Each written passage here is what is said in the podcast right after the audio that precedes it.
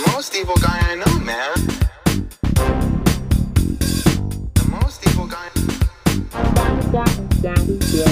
Most evil guy. Hi, I'm Rhi, And I'm Jamie Lynn. and you're listening to Most Evil Guy, a fan cast about the show Barry on HBO. Here we are, we're at the mid season point. Things are getting crazy, I mean, the season's so good. I love it so much. and last episode ended on such a cliffhanger, Aw. such an exaggerated cliffhanger too, because like we didn't even get to taste those reactions they had. It was just like, "Oh, hi, Sam." and also, Sam didn't do anything, so we don't know how to gauge him yet because all Yep. we know is what Sally's told us. exactly. So, so that brings us to episode four. What? I mean, what?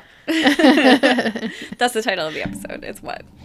Um, this episode was directed by Liza Johnson, who I want to point out has directed episodes of American Horror Story and Silicon Valley and What We Do in the Shadows, and most importantly, American Woman, which is a show Oh, that Kyle Richards of Real Housewives of Beverly Hills developed and produced.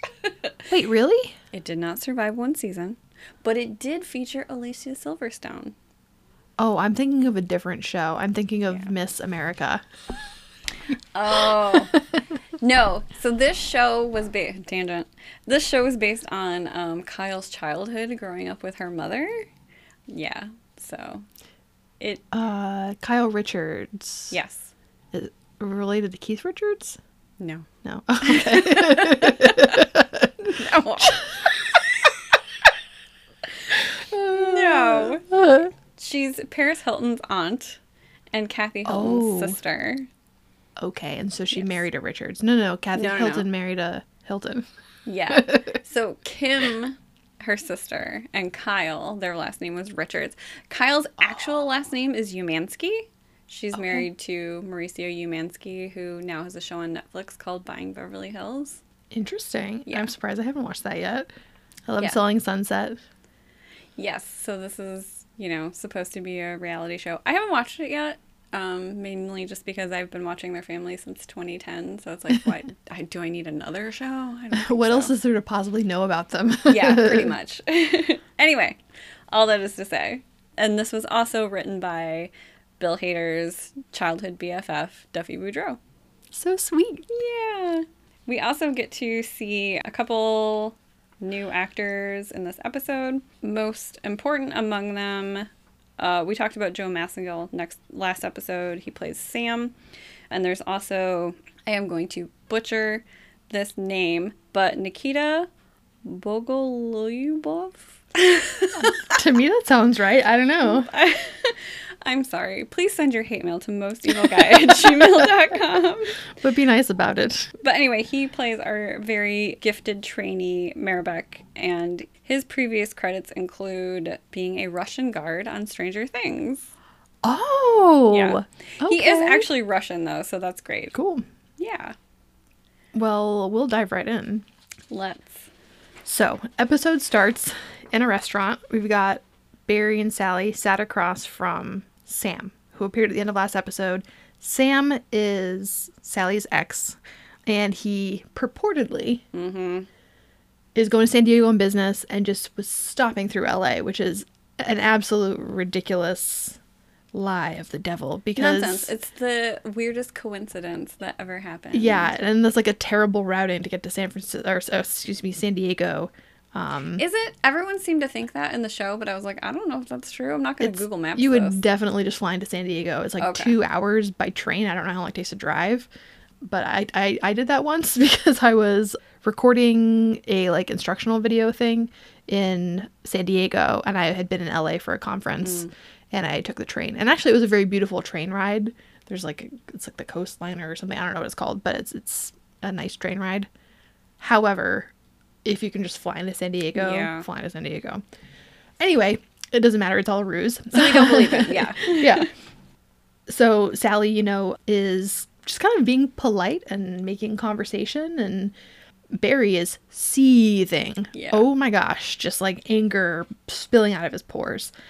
So later on, he's got all this pent up anger and he just lets it rip on uh, on Hank and the the trainees that he is training as their new Boss. contract combat instructor guy. Everyone calls him the boss. Everyone calls Yeah. him boss. So, uh, cut to acting class a little bit later. Barry is kind of complaining to Sally, like, "Hey, like, what was with the way you were treating Sam? Like, she was a little too welcoming and accommodating to him." And she is overcome with emotion, breaks down, basically saying that the scene, the way she wrote it, didn't happen that way. that she didn't stand up to him No. and that she was able to get out in the middle of the night without waking him up and she is stuck because she wants to tell this ideal version of the story that she wishes had gone that way and her, she got her confrontation and had her you know. But now if she tells everybody the truth they're going to know that the original one was a lie. And Barry says that it's okay for people to have secrets and I I think it's at this point that he says we should be able to be the people we say we are which is a funny thing to say because it could have two different meanings but we'll put a pin in that and come back to it later Oh no, I definitely want to come back to this. yeah, definitely. Um, while all this is going down, Loach is bugging the hotel room that Fuchs is in because he needs to get Barry in for a confession. And Fuchs gets Barry on the phone and is uh, is like, "Hey, come visit me at the hotel." Yeah. So Sally goes back out on stage to like rework her scene after her conversation with Barry. And Barry's kind of watching her from behind the curtain and smiling and kind of happy with how everything went and pleased that Sally's sort of carrying on. And while he's watching her, he sees Sam up in the booth. Sam, I don't think Sam sees Barry. He's pretty distant. It's hard to say. But Sam is leaving. Barry follows him outside to the parking lot and is like, You need to get out of here.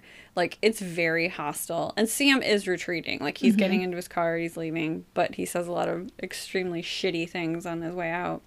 Back in class, like, and this is like so immediate too. So Barry, like, has this confrontation with him, he leaves, and then he calls Sally and says like he moved up his flight he's got to leave tonight mm-hmm. but there's something he really wants to give her. Will she meet him at his hotel? Oh, i know i can't Leave it at the front desk, bitch. Ugh. so even though her gut tells her that this is not a good idea she agrees. Mm-hmm. Barry meanwhile like flees back to his apartment like rushes into his bedroom rushes back out with his gun mm-hmm. like we know he's very angry and some shit's gonna go down so we see sally arriving at the hotel the cafe where Sam convinced her that they would meet to assuage her fears is conveniently closed. And she calls him and says, You know, the cafe is closed. And he's like, Yeah, I saw that. Just come up to my room. Like, I've got to pack. I've got to get going. So she's like, again, like, gut check is not mm-hmm. into it, but she's already there. So she's like, All right, yeah, fine. She goes up to the hotel room. We'll talk more about this in detail, but basically, he brought with him a flyer from a performance when she was younger.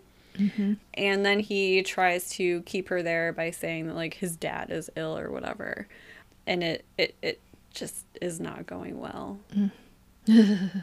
basically sam at a certain point uh, believes that they've come to an agreement assumes they've uh, come to an agreement that she's not gonna do the piece anymore and sally is like yeah no that's not right i'm gonna do the piece Yeah.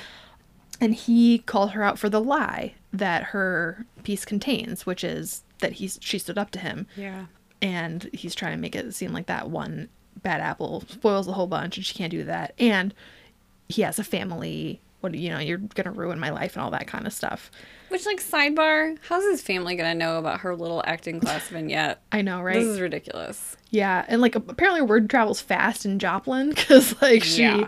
and, and by the way kate is on my shit list for telling Yeah. matt who well maybe matt's Mark. on my shit list mark mark Yeah. oh mark yeah but anyway yeah he starts to become threatening Mm-hmm. um and sally realizes it's time to leave and as she leaves barry is literally right behind her so so close there's that moment when you know the door opens and then she's there instead of sam and he's like you know heart stops and I Uh, love that. so Barry leaves in a hurry, very pissed.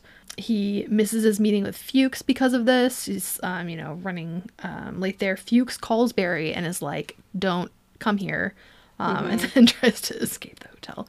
And without, you know, his father figure Fuchs, Barry runs to Gene and reveals the real story of what happened in Korengal.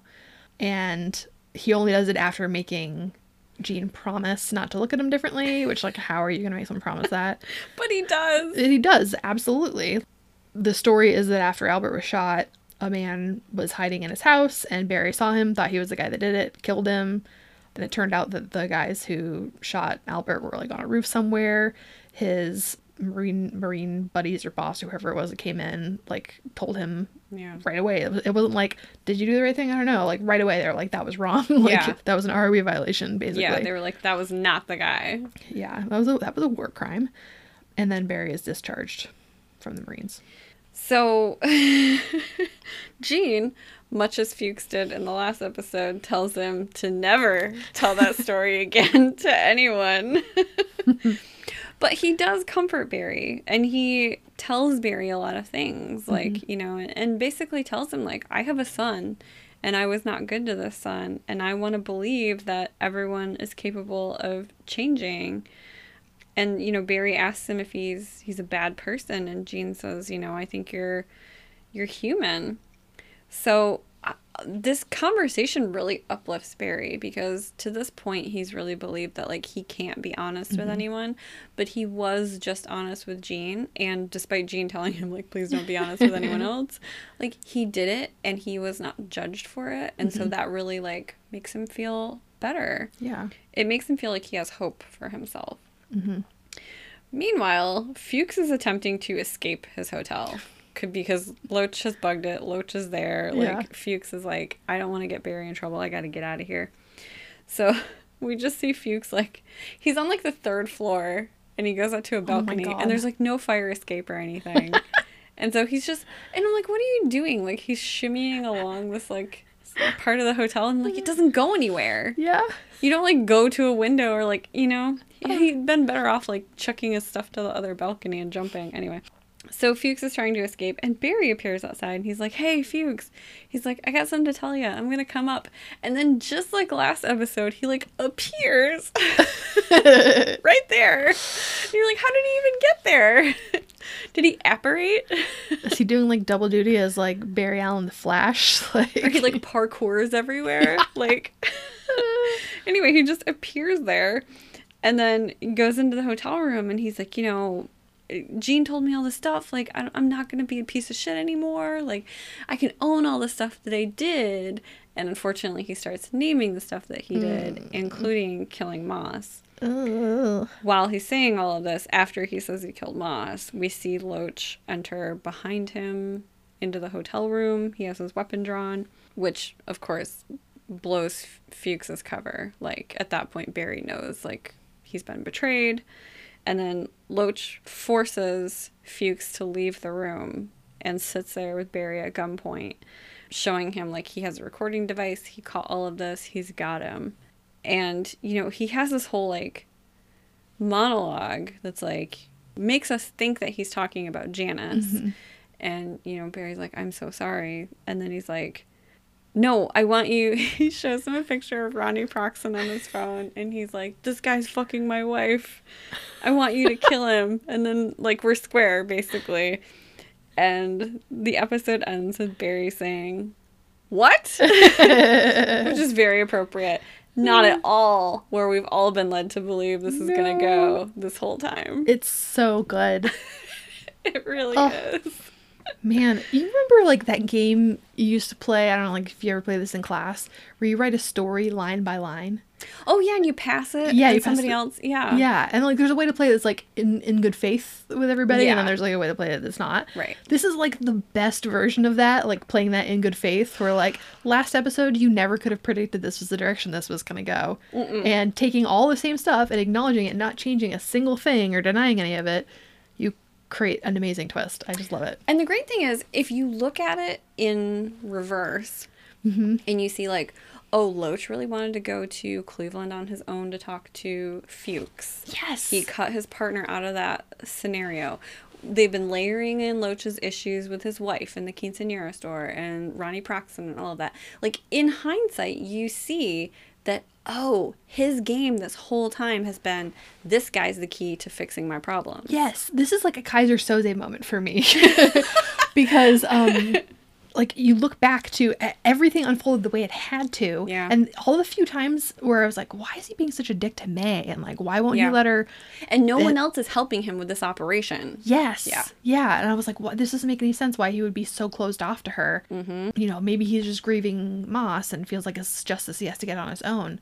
But man, they mislead you that entire time Yeah. thinking that he's trying to get extrajudicial extrajudicial justice Yeah. um, on Barry. You really think this is out of like his deep loyalty to Janice and feeling like she has been, you know, wronged and he wants vigilante justice? He does of another kind. yeah. he just wants the guy who's boning his wife to be Ronny dead. Proxin. Milhouse's mom. Yep. I loved that reference. Oh.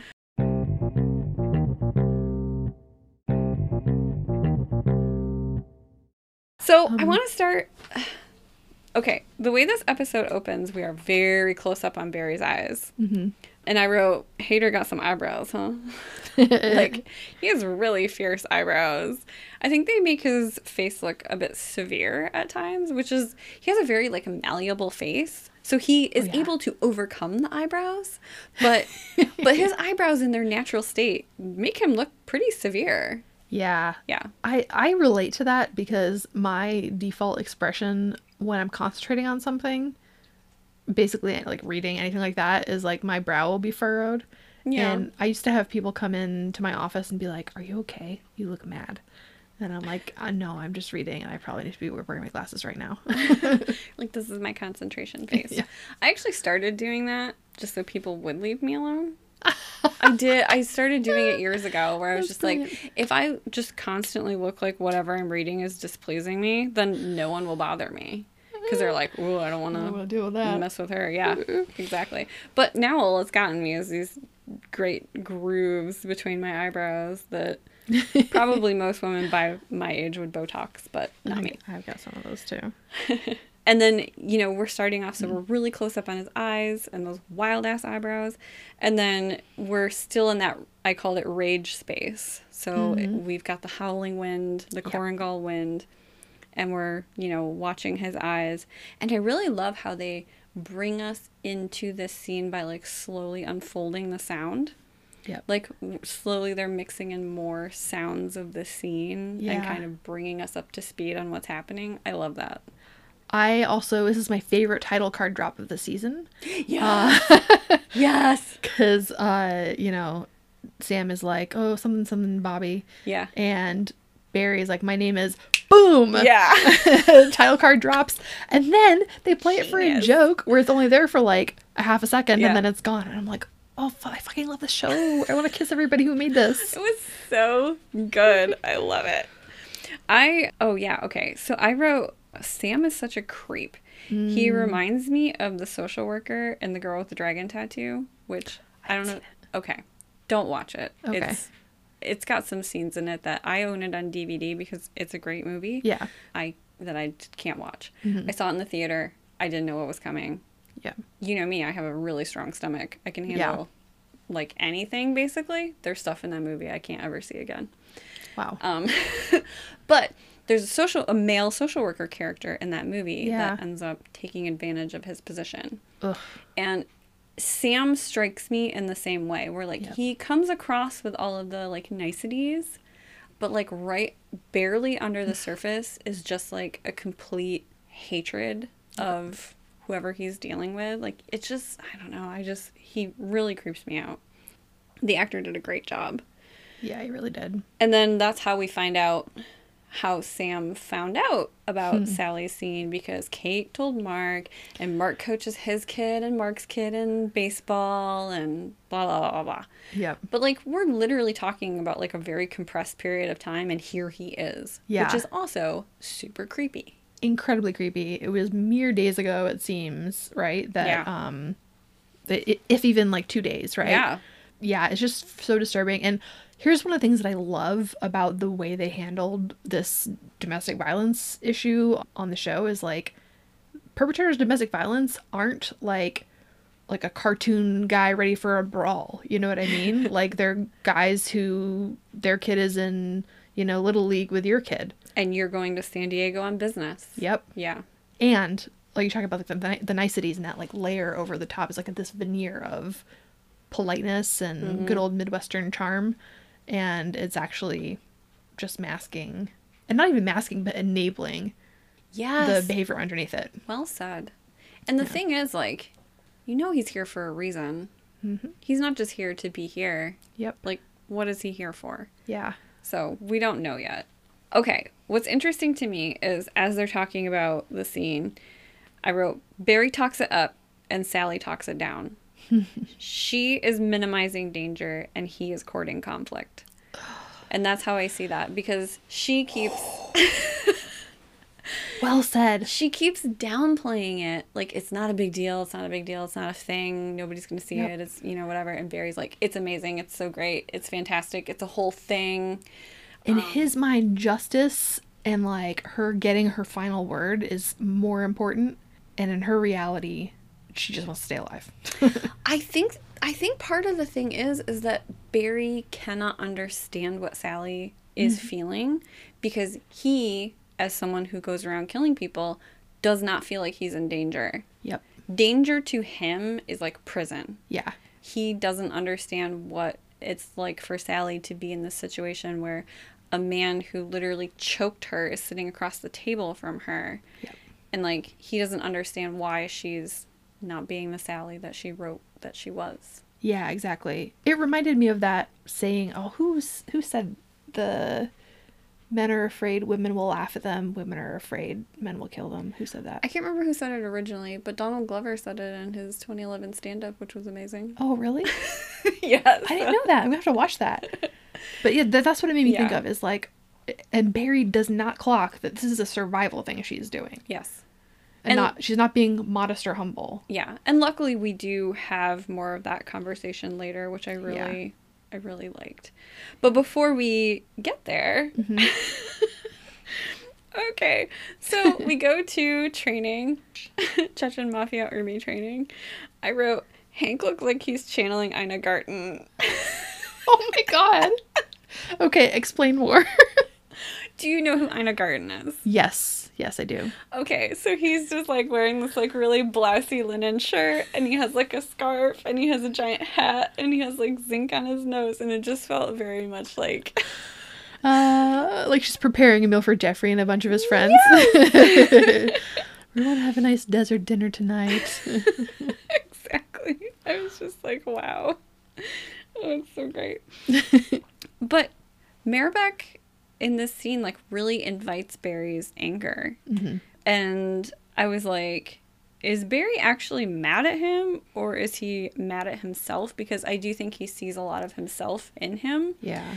Because, you know, we see him getting the accolades from his fellow army mates. Yes. Mhm. and so I can't tell really in that moment if it's Barry being angry at him for not paying attention or kind of getting too big for his britches, or if this is just because of everything that's happened so far in Barry's day, if this is just kind of pushing buttons for him. I think it's probably both, and like, I think that's a really good observation too. That like, it's sort of re, it's echoing his past, and the way I was thinking about it on the drive over here was like, okay, if Stovka is Ghost of Barry future, mm-hmm.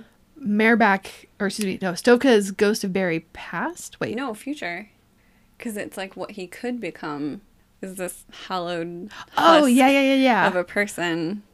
Okay, yeah. So if if Stovka is Ghost of Barry future, Mm-hmm. then Mayrbek is Ghost of Barry Past. Past. Yeah, absolutely. So anyway, I think that's I think that scene is interesting. I think it's interesting that they gave us a person in that group, in that army training group, that echoes Barry. Mm-hmm. It's an interesting choice. And and the guy looks like he articulates too at, at one point. Maybe not this scene, but in a later scene that he looks up to Barry, and that he wants to be just like him. Yeah. And like that later in the episode, that's the point where Barry like contemplates what he's doing yeah. for maybe the first time. He loves to do that, start doing something and then to contemplate it. But I mean, don't we all? Um, I mean, if he even gets to that point. Yeah, that's true. He does spend a lot of his time in what do they call it? The pre-contemplative Yeah. uh, state. Yep. what are those called? The phases of change or something. Um, Oh, that's like little- me every time I say I'm gonna work out. like I'm contemplating it. Okay, so we get to acting class and they have that conversation you mentioned. And he even says to her, like, why were you being polite? Like Mhm. but she she was being polite and it's that kind of ingrained instinct that I think women have to just like mollify the situation Yep. because you don't want to invite the danger and like you know Barry's kind of pushing her on it. I don't feel like in that moment he's being like aggressive about it or like blamey. Yeah. He he's kind of just like I don't understand. Like Yep. you say in this scene like I never want to see you again, but you know we're sitting there you went out to dinner with him and you're being polite to him like he does not understand like he's trying to reconcile these two Sallys Yep. and Sally gets really upset because it's forcing her to admit that like the version of herself that she wishes she was at 19 Yeah. wasn't true. Yeah. I think that, you know, at the end of last episode, you said immediately when Sam shows up, Sally starts making herself kind of small, um, starts to shrink. And that I think that is an instinct, you know, make yourself quiet, make yourself small, Yep. you know, don't make yourself, yeah, just, it's a, a survival thing. Yeah. And it's one that you, it's not conscious and nobody teaches it to you verbally and you just learn it. I wrote I wrote Barry questions why she's acting this way. He doesn't understand her shame. Like and I think that's the thing is like Sally feels and you know, she does tell him at that point like it's not real, but like I think he just doesn't he didn't understand maybe he doesn't understand like how she feels deeply ashamed that mm-hmm. she wasn't the Sally that was like well choke on this Yeah. i'm leaving you you know like that's what she wanted to happen Mm-hmm. but that is not what happened and i think that's a good story Mm-hmm. like to me that's a good story is like this is the situation i was in it was horrible and like i didn't do the thing that i wish i could have done you know but instead of that sally just tried to retcon everything and make herself like the strong the strong hero woman of that story which was totally incongruous with what actually happened Yep. And her experience and that gap between what happened and and what she wanted to happen is filled with shame. Yeah. You know what I mean? Yep. And the wider the difference, the more shame she's going to feel. and also, I feel like part of it is like a, again a survival mechanism because you want to imagine that well, if I went through it this once and this is what I would say now and what I wish I had said then, that you're going to be able to say it in a future scenario. But Yeah. honestly, you don't know that. Like, But I mean, look, we're back in this scenario. I mean, mm-hmm. Sally, you know, an ocean of time has passed since she was 19 years old Yep. and married to him.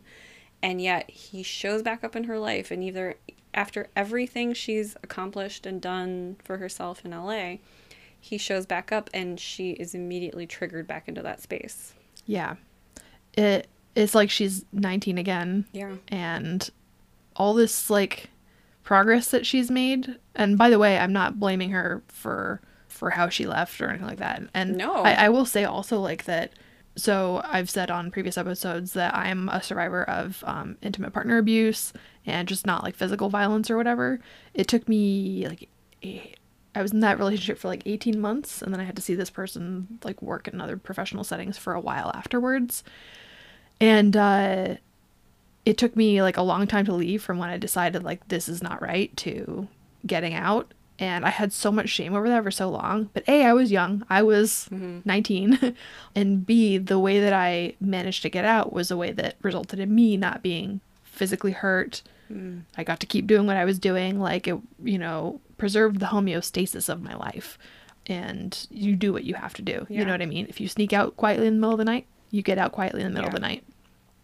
And it's so hard, um, especially for women in Sally's situation, who she's being physically you know, abused as well. It's it's so hard to leave because the threat is it's real and you internalize it. Like I think we always want to just like keep things as calm as possible, whether that's like for physical safety or just like not wanting to be. Sam accuses Sally several times in this episode to Barry and to her of doing this for attention, being dramatic. dramatic, yeah. And so you don't you don't want to be that person who's the dramatic woman who's just trying to get attention. Like when I was younger, um, I had a situation at work where I was being very much harassed by an older male coworker.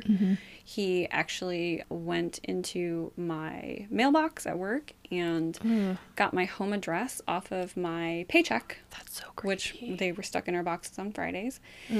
And he started mailing things to my home. Um, oh my god. love letters, even though, you know, I had a boyfriend. I will want to point out to you at this time that this man was at least 30 years my senior. Holy shit. Yep. and it culminated in him leaving me a dagger What? at work. Yeah, it was so creepy. Holy shit. So, in that situation, Yeah. ideal me what would i have liked to have done report him immediately like Yeah. the first time a letter came to my house i should have just went to you know the manager and said like this is happening it's not appropriate Mm-hmm. But i just thought i can handle this it's fine it just kept escalating and ultimately i didn't do anything about it i just went to um, the manager and asked to kind of change my schedule so i never overlapped with him but I didn't say anything about what was going on. And eventually, because he couldn't see me, he didn't see me at work anymore, he lost interest, I guess, or at least got the message. Mm-hmm. And then he started harassing two other younger girls Ugh. at work, and I felt devastated by that. Uh, But it all goes to, you know, there's there's things that we wish we could do yeah. in those situations, like the things that like ideal us would do. Mm-hmm. Sally would have said, "Choke on this, I'm leaving you." Yeah. you know, but we don't do those things because we don't want to be the attention seeker, the dramatic woman. We don't want to invite physical danger. Yep. That is a great. And something you just said about um by the way, that's like a really scary story. Yeah, it wasn't great. yeah. I like in retrospect, you're like, um, but no, no, like what you said about about being like, oh, it's okay, I've got this because it like escalates, right? A little step at a time. We're gonna see that later in this episode, but um, it escalates a little step at a time because the person knows if they come at you with a dagger right away, you're like gonna call the cops. Yeah, right. um it, and there was the same situation like when i was in college uh, this guy after we broke up he stalked me. He showed up pretending to be somebody else at my dorm to see if i had somebody staying over. Yeah. and um the security guard was like do you you know want me to call somebody? And i'm like it's fine. I've got this. Yeah. like i mean i just did not want to escalate. It did not want to be a problem. Well, let's stay in that conversation Yeah. because after, well, actually, let's start with when Barry follows Sam outside. Mm-hmm.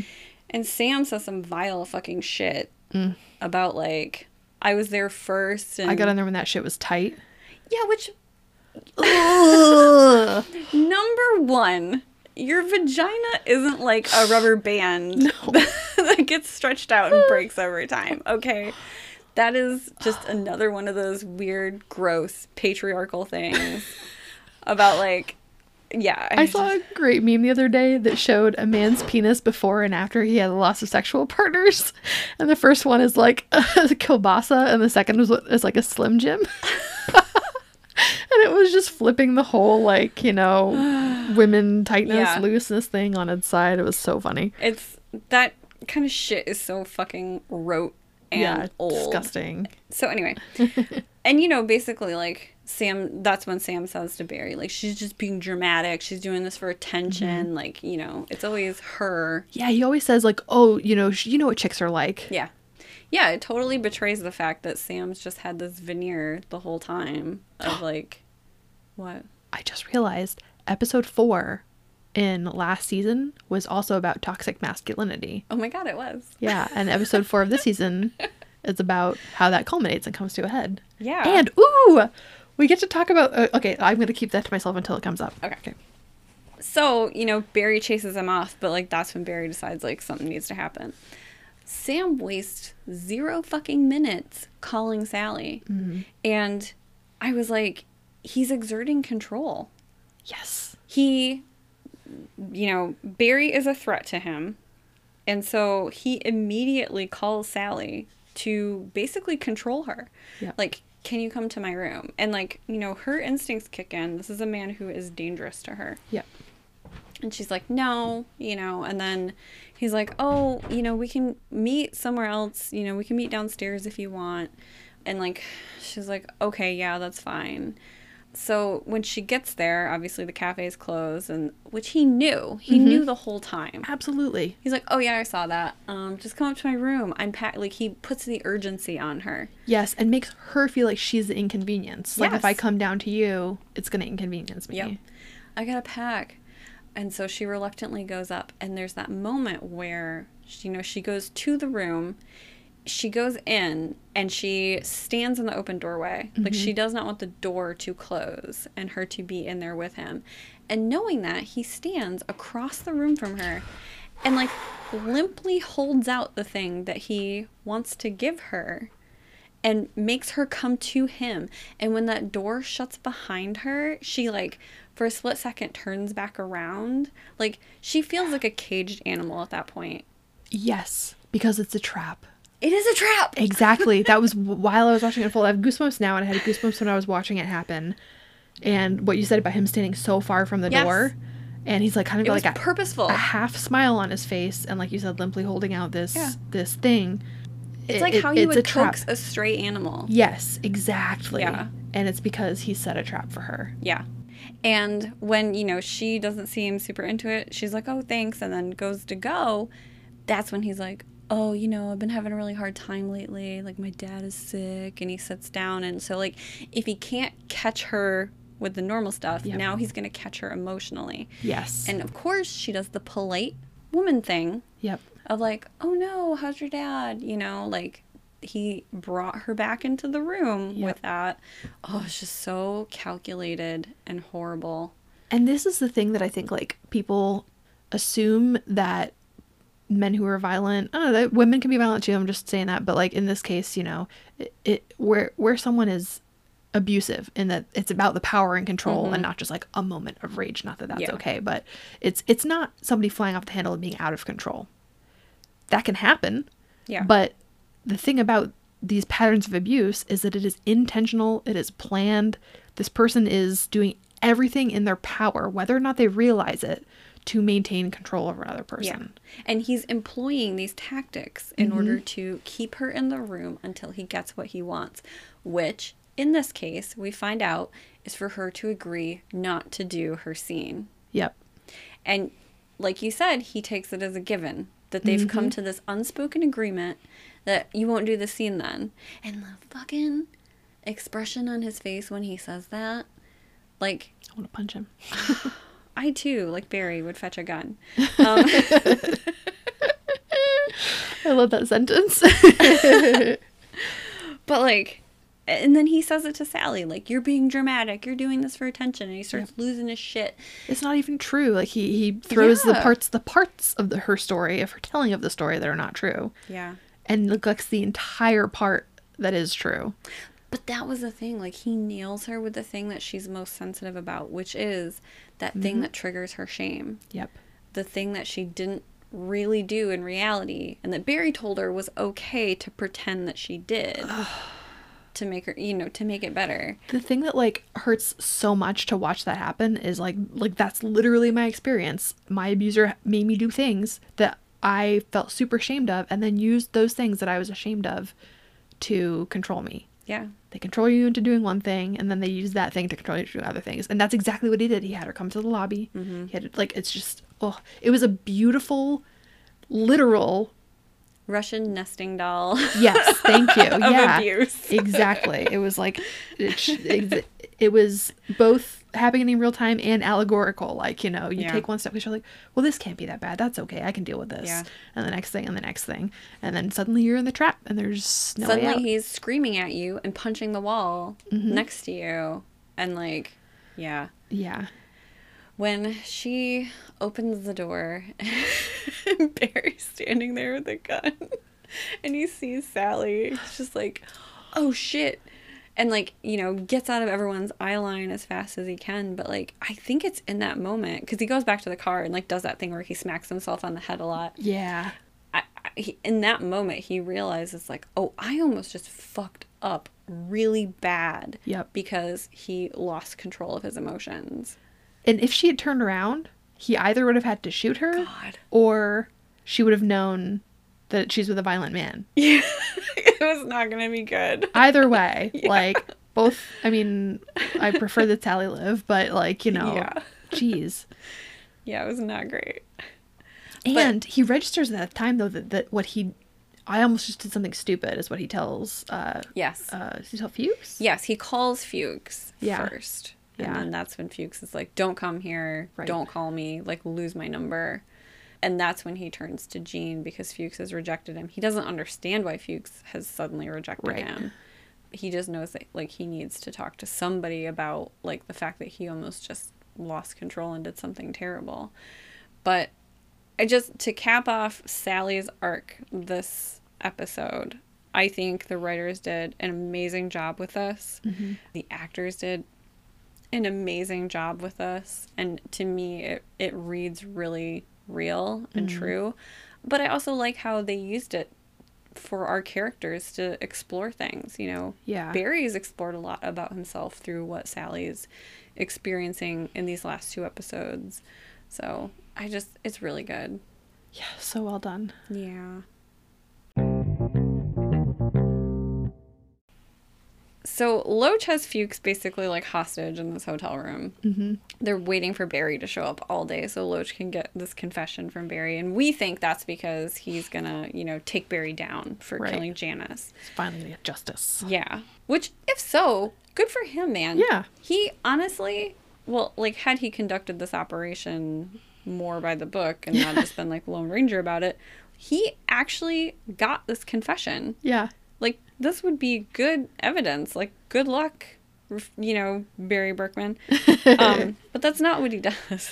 but they're waiting for Barry. You know, Barry had called earlier in the day, and Fuchs was like, Yeah, come over, we'll talk. But you can tell, you know, as Loach and Fuchs are spending time together, like, Fuchs is like having, you know, questioning this whole thing because he reconnected with Barry. He's not really feeling like he wants to take Barry down right now. But Fuchs being Fuchs, you know, that pendulum swings both ways. What I love is that when Barry calls him Loach's pad, that whole shtick of like, get him here. it's just scribbles that approximate my actual handwriting. but that whole scene was just so funny. The way Loach just scribbles on a pad and then Fuchs is like, that's what that's supposed to say? He's just like, more emphatically pointing to it, like that helps. get him here. and then he's like, the address is, and it's just more scribbles. My handwriting is so bad, man. Oh my god, it was so funny. I don't know if that was something they wrote in or like it must have been because it was just so good. But I love, I just love how they find those little moments to do something hilarious. And it's like uh, they managed to balance like the tension of what's happening on that Yeah. call with this funny thing that like doesn't overpower the, the scene. But No. it's there. It's like a little flavor, it's a little spice. It's so good. It was so funny. but you know, Fuchs starts feeling bad, and so when Barry calls him and wants to talk later after almost killing Sam, it's like out of that concern, like uh, protecting Barry, that he's like, "Don't talk to me, don't come here," and that's why Barry turns to Gene, and this is this is like an episode of tough conversations Yeah. but it doesn't it also like doesn't feel too heavy either It's funny because like a, there is a lot of just talking, Yeah. but it doesn't feel talky because no of the performances that are happening. Like, and yeah, I, but yeah, you're right. It's a lot of tough conversations, and it's a lot about like truth and what is Mm-hmm. truth and is truth subjective and barry is just like i don't like who i become when i'm angry Which, like, who does? I mean, Yeah. Are we, is anyone proud of how we act when we're angry? There's a whole ass comic book about it. Like, yeah. I mean, yeah. That I aren't like all regrets from angry times, you know? Pretty much, yeah. Yeah. So Gene basically asks him like what's the real story with Albert like you and I really like how they approach this because they need they being the writers mm-hmm. they need to get this story out of Barry mm-hmm. in a way that feels authentic because Barry is not a person that just gives us exposition. Yes. So they need to get it out of him in a way that feels genuine. And I think Gene saying, like, you know, basically, like, you brought this story up. There's a reason why you want to tell this story. Mm-hmm. So tell me what happened. Felt really good. And so Barry tells him, well, Barry's like, I can't tell you, you're going to look at me differently, which is true Yeah. he knows that's true. Fuchs has told him that's true, you know, and he's like, I can't tell you, you're going to look at me differently. And Gene says, I promise you, I will not look at you differently. Which to me reminded me of, um, what is it, Team America World Police, where the guy's like, I promise you, I will never die. An unkeepable promise. exactly. You're like, mm, I forgot Nope. about that. I promise you, I will not look at you differently. I promised other people I would be on my worst behavior. So Barry tells him the story, you know, basically like, and this is where we see what really happened, which is, mm-hmm. you know, Barry looks up from Albert, who's wounded. You know, Barry's caught up, like, we saw him fumbling to get his quick clot pack out, and like, he's really caught up in the intensity of the moment, and he sees a door slam behind them. Hmm. And in Barry's mind, that's obviously where the shooter is hiding. So he storms into the house and he shoots the man in the house who is obviously unarmed. His hands are in the air, which isn't to say he didn't like chuck a gun under a bed or something, but you know, in the mm-hmm. moment. Yeah. But ri- like immediately right on him are three other Marines who disarm him Yeah. and subdue him and are saying like that's not the guy. The guy was on a roof, you know, like basically like you just fucked up big time Yeah. with like no evidence that it was this guy. And Barry says like, "Oh, actually, I wanted to point this out. So the guy who's yelling at him, standing by the door, the marine that's yelling at him, like that's not the guy. You fucking psycho." Do mm-hmm. you remember when they were having this conversation with the class? And Yep. Barry's like, "You all said it. You said I'm a fucking psycho." And like no one had said that. Yep. They brought it back and they stuck it in here. And someone called him a fucking psycho. And it stuck with him. What point is it where Cousineau says, I think we all agree that if you kill outside of the context of war, That was the you're same. a psycho? Yeah, yeah, yeah. Yeah, that was the same like moral injury conversation. Yeah. So anyway, he says after that they sent him to a hospital in Germany and a friend of the family got him discharged, Yep. which we know is Fuchs. Okay. I want to like put a tiny pause there because uh what career do you think that Fuchs could have possibly had or role or importance or power to get Barry discharged? I feel like Fuchs was like a cook in the Navy at some point. But like why would he have the power to do that? I don't think it was a power move. I think it was more like you have to think about the time frame. Yeah. I think it was more like uh, massaging the mental health aspect Uh, and just saying that, like, you know, you can't keep him in. He's fucking cuckoo bananas. Like, we just need to discharge him and get him out of here. And, you know, we can speculate, but, like, Yeah. is that because Fuchs was really trying to do what was right for Barry? Like, get him out of the situation at the time? But like, who Um, did Fuchs know? You think? Like, would he like write a letter, like a character letter, or like what? How what strings could he pull? I don't know. I have no idea. It'll be interesting if we ever find out more about Fuchs. Yeah. But the way Fuchs conducts himself, I do think there's some kind of service background with him. yeah. So, I was Yeah. like, I wonder if he was like defense contractor. Anyway, this is sheerly speculation. I was just curious. I was like, what strings could you pull to get someone discharged instead of court-martialed? I don't think when he said that, I didn't take it to be like someone pulled strings to get him discharged. I mean, he was already hospitalized at that point. Yeah. I think it was more like Fuchs kind of shepherded the process along. Yeah. That's how I took it. He could have even lied and told Barry that he pulled some strings to get him discharged. That's possible. yeah. We don't know the character of his discharge. No, we don't.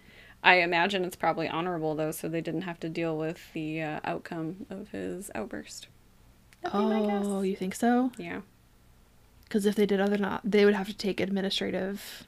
they'd have to say why. Uh huh. So that's my guess. So Anyway, this has been your military minute. Yeah. So we pull out of that story where we actually see what happened. And by the way, Bill Hader's crazy face at the end of that. oh, Oh my god, he's like so in the moment, like shocked. Like he's in shock. yeah. Like he has no idea what just happened. He had like an out of body experience where he murdered someone. And the irony is that, like, moments earlier, he was telling Albert he was going to shock. That's in the first aid version where he, like, saves someone's Yeah. life. But he's like, oh, come on, buddy, you're going into shock. Yeah. And maybe you're actually going to shock too, man. Yeah, totally. So we pull out of that to Gene saying, like, who have you told that story to? And Barry says, in class, no one. Note that Barry didn't say Yes. nobody ever, but just like in class, no one. And he was like, good, never tell that story to anyone again because you basically got away with murder. Oh my Um, god. But that's when, you know, Gene starts talking to him and saying, like, you know, Barry's like, Am I a terrible person? And Gene's like, you know, I have a son. And basically, like, this is where we kind of peek behind the curtain a bit and see that, like, Gene is trying to make a genuine effort. He's just such shit at it that, you know, he's just like, I, I pray that human beings can change their nature. And then he basically says, like, you you came here. You are talking about your feelings instead of acting on them. Mm-hmm. Which is what Barry did earlier in the acting class, too, when he removed himself from the situation when Sally and Gene were pushing at him. Yeah. And so, you know, and Barry's like, you know, do you think I'm terrible? And Gene just says, I think you're deeply human, which is a really nice, non judgmental way to phrase that, but also doesn't say, like, I think you're a super cool guy. so, You're like the Um, most evil guy I know, man. That's basically his version of saying that. I think you're deeply human. yeah. But like Barry's very overcome and like he he hugs Gene, which is like a big Yeah. expression for him and there's something so childlike about that move. Yeah. Like Oh my god, cue Yeah. the cat's cradle. yeah, it's really heartbreaking. There was something really like childlike about him hugging Gene. And then Gene, true to form, charges him for his time. oh my god. I just love how he pulls out of that hug and he's like, My private lessons are billed in a different ledger.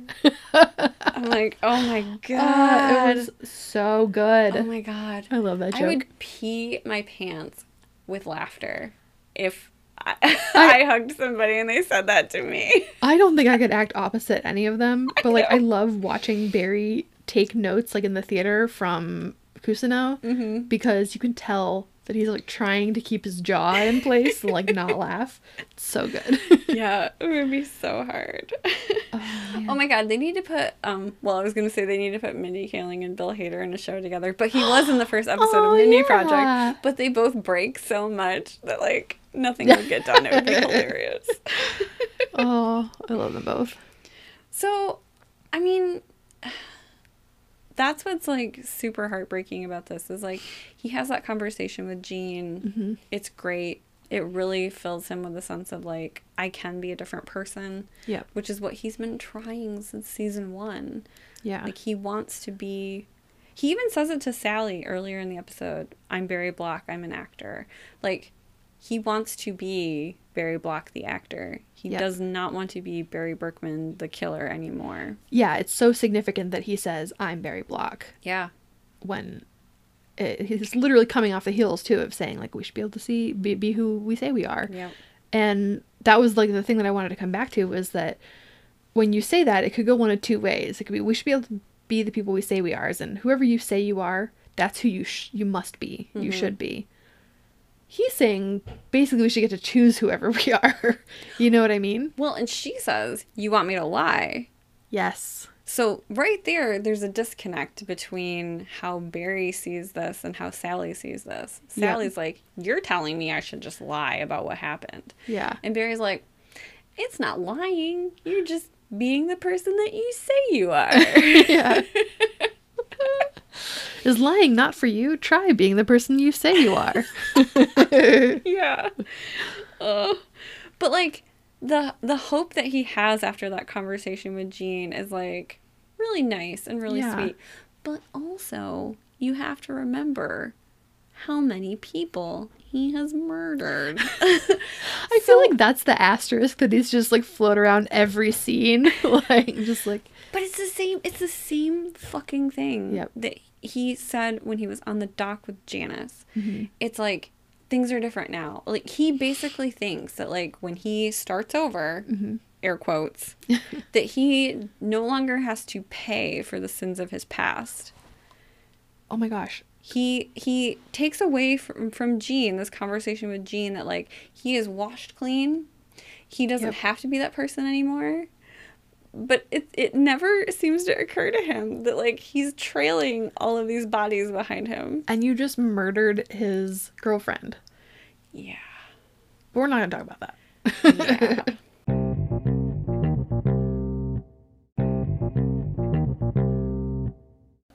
so, when Barry shows up to Fuchs's hotel and parkour is up, you know, he says like, "I can change my name." Like he's so excited. He's so effusive that Fuchs can't get him to shut up. Mm. So he's like, I can change my nature. I can move past it. I'm not a violent piece of shit. You know, like it's all of these things that Barry has worried that he is yeah. and that he probably is. But like it's just so strange to me how like a person outside of him can tell him something. It's like he has no real personality himself. Yeah. I mean, he just anytime someone tells him something, he just absorbs it. Yep. I mean, I don't know. I would say that would make him a great Marine, but we saw him. He wasn't so great at that either. Like, he was good at the part where, like, people got killed, but It's so interesting to me too that that like remains such a point of pride in his identity, even after the circumstances under which he got out. You know. yeah, good point. But I guess it's all he has to to hang his hat on, because otherwise he's just got to be, you know, a contract killer.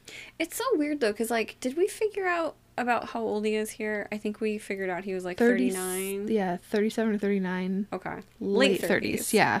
obviously he was younger when he was in the Marines. I don't Yep. imagine he was in super long. Yeah. Um, so has he just been killing people for Fuchs for like a long time? I have to imagine. Yeah. I don't know. It's just so weird. Would you watch a TV show about young Fuchs? No, because Fuchs No? is a piece of shit. I don't care about him. I'm just curious, like what he got into before he got into contract killing. I don't know. He probably like caught rats or sold used cars. I don't care. I still want my Janice Moss spinoff though. I know. I would watch that. When do you think that would be set? Would that be set in like the early thousands or the nineties? Like how old do you think she was? I want to say, oh my god, could we do mid 90s? And she has like a Queen Latifah haircut. That would be great. Ah. okay, I'm in it. and the soundtrack would be awesome. Oh my god, it would be so good. We should write that just as like a stunt spec. Janice Moss spin-off. Janice Moss, LAPD. so I wrote, when Loach comes in to the hotel room, I wrote, the music choice is perfect. Because it was really like a very like, it was almost like spa music. It was really like oh. sort of I don't want to say angelic, but it it had that kind of like spa music feel where it's just that sort of glowing like I don't remember. like I I don't know how to explain it other than spa music. But it was you know, you expect in that situation where like Barry has just been caught. Yep. He's been caught by a cop mm-hmm. with a confession on tape that he murdered a cop. Yeah. Like you would expect that to be a really tense scenario. Yeah. And instead they layer in this like really chill Uh, it, it's to me it's like the music that goes over like a really aesthetic montage in like like, an Enya. indie film and so it's just like i was like that this music choice is perfect because it really what it does is it kind of like takes the the temperature of everything down a bit mm. and you're really able to pay attention to what's going on rather than being ratcheted up by the music That I did not notice that. I'm gonna watch that scene back. oh yeah Wow. I, I just liked that choice because what is happening would lead you to think like everything needed to be tense Yeah. and like really intense. And instead, we get like this low music, and like that really allows us to kind of sit with like Barry's reaction to what's happening and Loach's emotions of Yeah. what's going on. I just thought it was a really good choice.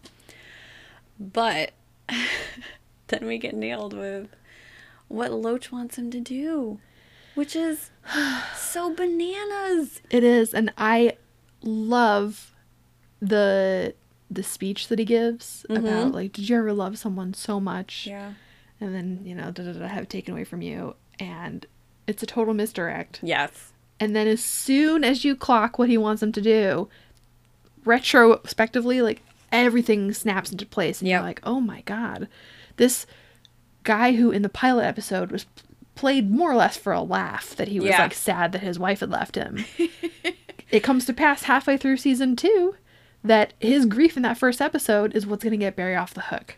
And the only time he's been a good cop in Yep. two seasons has been to get evidence to blackmail the man that he wants to murder his wife's boyfriend. Yep. It's insane. oh man, But like, I'm excited for the future. same.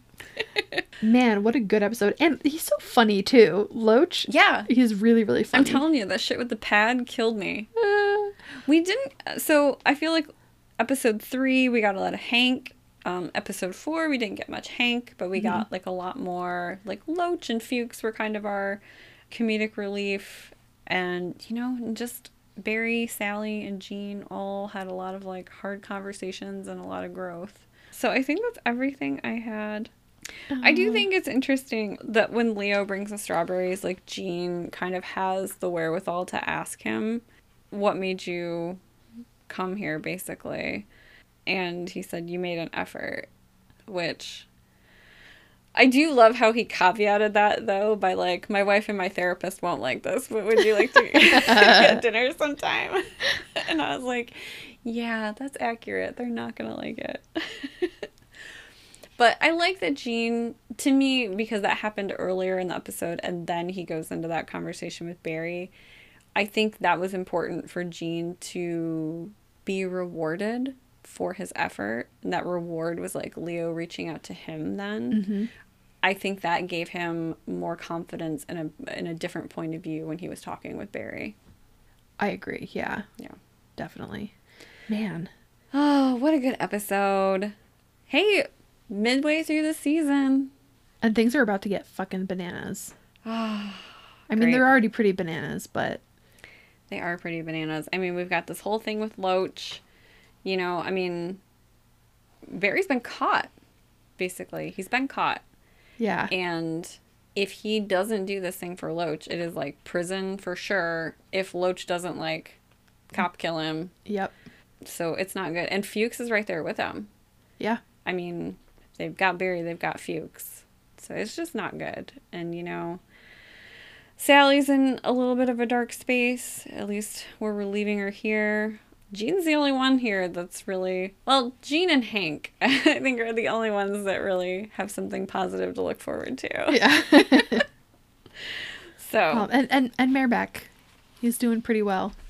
His future looks bright in the Chechen mob. yeah, in from inside the shipping container where he lives. Hey, at least he's got an IKEA rug. Do you have a most evil guy for the episode? oh man, I mean Loach. Loach, yeah. Loach. He could have done the right thing. He if he had followed protocol, he would have this confession mm-hmm. of a guy who's killed many people, one of them being Janice Moss. And yet he instead has done all of this and will use it for purely selfish reasons to kill another person. That's fucked up. It's Loach. Loach. All right, I like it.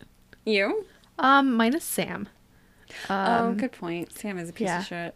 I'm picking Sam because of the like insidious evil he represents, where like there's a billion guys, maybe not a billion, but there's like a million guys like him out there. No, there's who- at least a billion. at least a billion.